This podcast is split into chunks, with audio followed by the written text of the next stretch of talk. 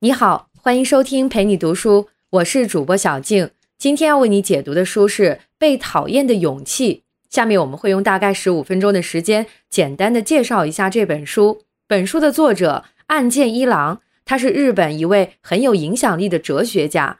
岸见一郎三十岁那年遇到了另一位牛人的学说——阿德勒心理学，从此以后便全身心投入到了有关阿德勒思想的研究中去。这本《被讨厌的勇气》介绍的就是岸见一郎研究阿德勒心理学的成果。阿德勒的全名叫做阿尔弗雷德·阿德勒，是一位奥地利的心理学家。他和心理学家弗洛伊德同辈，曾经也是弗洛伊德思想的追随者。但后来，他也是第一个反对弗洛伊德学说体系的人。两个人因为观点对立而分道扬镳。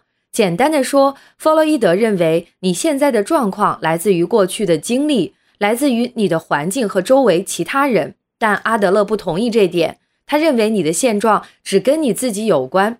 阿德勒自立门户，开创了个体心理学。接下来，我将分成两部分为你分享这本书。第一部分，我们说说我们感到不幸福的原因是什么；第二部分说的是如何拥有所谓的被讨厌的勇气。在阿德勒看来，如何找到那种自由幸福的状态？好，我们进入第一部分。在阿德勒看来，我们的不幸是谁的错？我们的烦恼都源自哪里？在回答这个问题之前，我们有必要先来说说阿德勒的一个核心思想，那就是你可以自己做选择。具体来说，你的人生不是由别人赋予的，而是你自己选择的。你的选择与其他任何人无关。与过去发生的经历也无关，这是阿德勒与弗洛伊德最根本的区别。举个例子，在这本书里，作者提到了一位女学生，她的苦恼是害怕见人，一到人前就脸红，说是无论如何都想治好这种脸红恐惧症。哲人问她，如果这种脸红恐惧症治好了，你想做什么呢？女孩回答说，有个男孩子，她很喜欢，很想交往。但因为有这个脸红的毛病，一直不敢表达心意。女孩还表示，一旦治好脸红恐惧症，马上向他表白。听到这儿，我猜你的第一反应可能是：这个女孩怎么会有这样的不幸？这是谁造成的？可能是从小受到过父母的羞辱，导致见到陌生人就害怕；又或者是在爱情中受到过严重的伤害。如果你这么想，弗洛伊德会很同意你的观点，用过去的经历。尤其是童年时期的心理创伤来解释现在的不幸，看起来是很有道理。但是阿德勒不这么觉得。阿德勒说，如果一味靠过去的原因来解释事物，就会陷入到一种绝对的论断：我们的现在甚至未来的全部都是由过去的经历所决定的，而且根本无法改变。这种观点叫做原因论。与原因论相反，阿德勒倡导的是一种目的论。目的论会说，之所以女孩会患上脸红综合症，又总是治不好，不是因为还没有找到合适的疗法，而是因为她的这种不幸是自己的选择。这话怎么说呢？在阿德勒看来，目前对女孩来说最害怕、最想逃避的事情，就是被自己喜欢的人拒绝，是失恋可能带来的打击和自我否定。但只要有脸红综合症的存在，她就会想。我之所以不能和他交往，都是因为这个脸红综合症，这样就可以不必鼓起勇气去告白，即使被拒绝，也可以说服自己。更重要的是，他可以抱着如果脸红综合症好了，我也可以拥有爱情之类的想法，一直活在幻想中。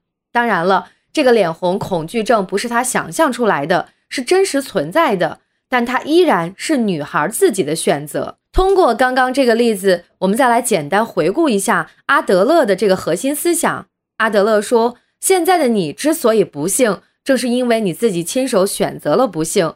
你之所以无法改变，是因为自己下了不改变的决心。下面再给你说一个我们都很熟悉的现象——自卑感。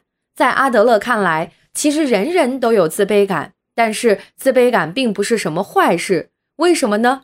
阿德勒说：“我们人类是作为一种无力的存在，活在这个世界上的每个人都希望摆脱这种无力的状态，于是人人都会追求优越，人人都渴望进步，蹒跚学步的孩子学会站立，是在追求优越性；他们学会语言，与其他人沟通，是追求优越性。人类历史上科学不断进步，也是追求优越性的结果。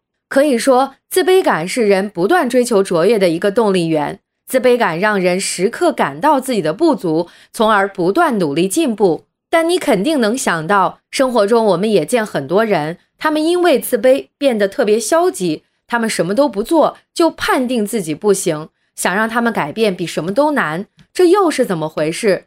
阿德勒说，这种情况就不应该叫自卑感了，应该叫自卑情结。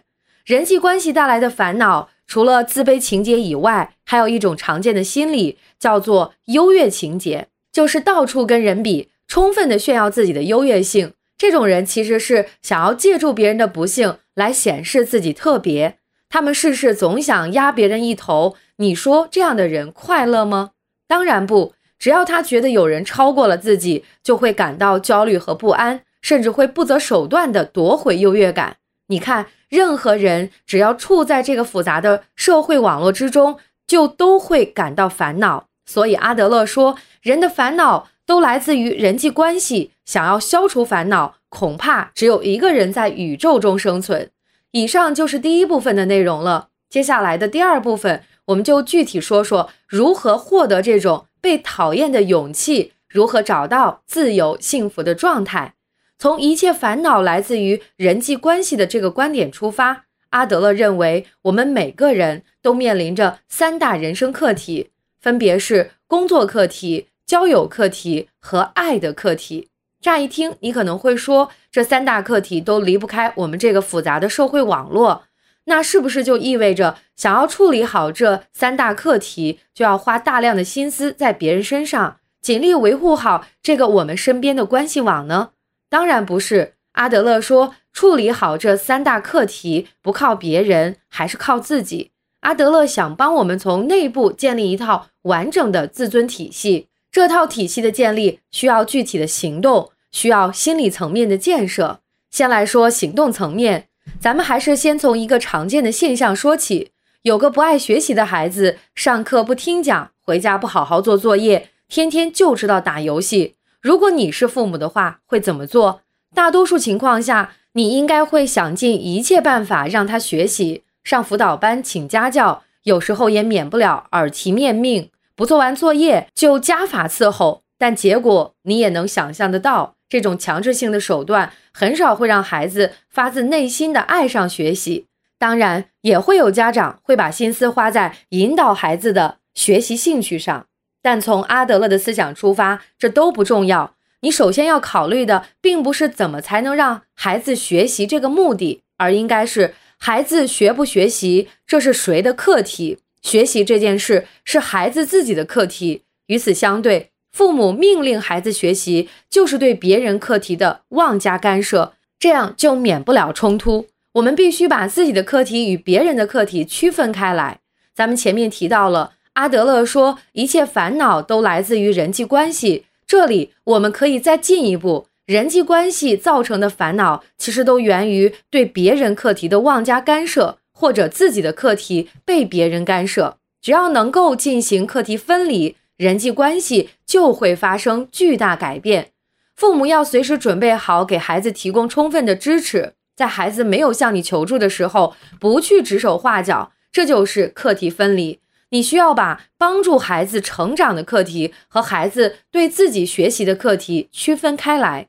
课题分离是建立内部自尊系统的一个重要环节，也是一个很具体的行动指南。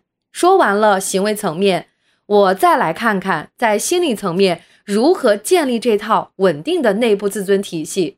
我们都知道，人类作为一种社会性动物，天然就喜欢得到认可。没有人喜欢被人指责、被人讨厌的感觉。但是阿德勒心理学否定追求他人的认可。阿德勒说，正是对别人认可的追求扼杀了你的自由。我们并不是为了满足别人的期待而活着，他人也不是为了满足你的期待而活。如果一味寻求认可、在意别人的评价，那最终就会活在别人的人生中。所以。在阿德勒看来，真正的自由就是能够有勇气被别人讨厌。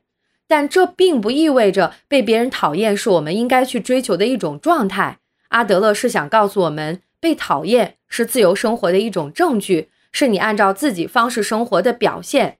要想行使自由，就需要付出代价。而在人际关系中，自由的代价就是不被别人接受。换句话说，不想被人讨厌是我的事情，但至于你是否讨厌我，和我无关，那是你的课题。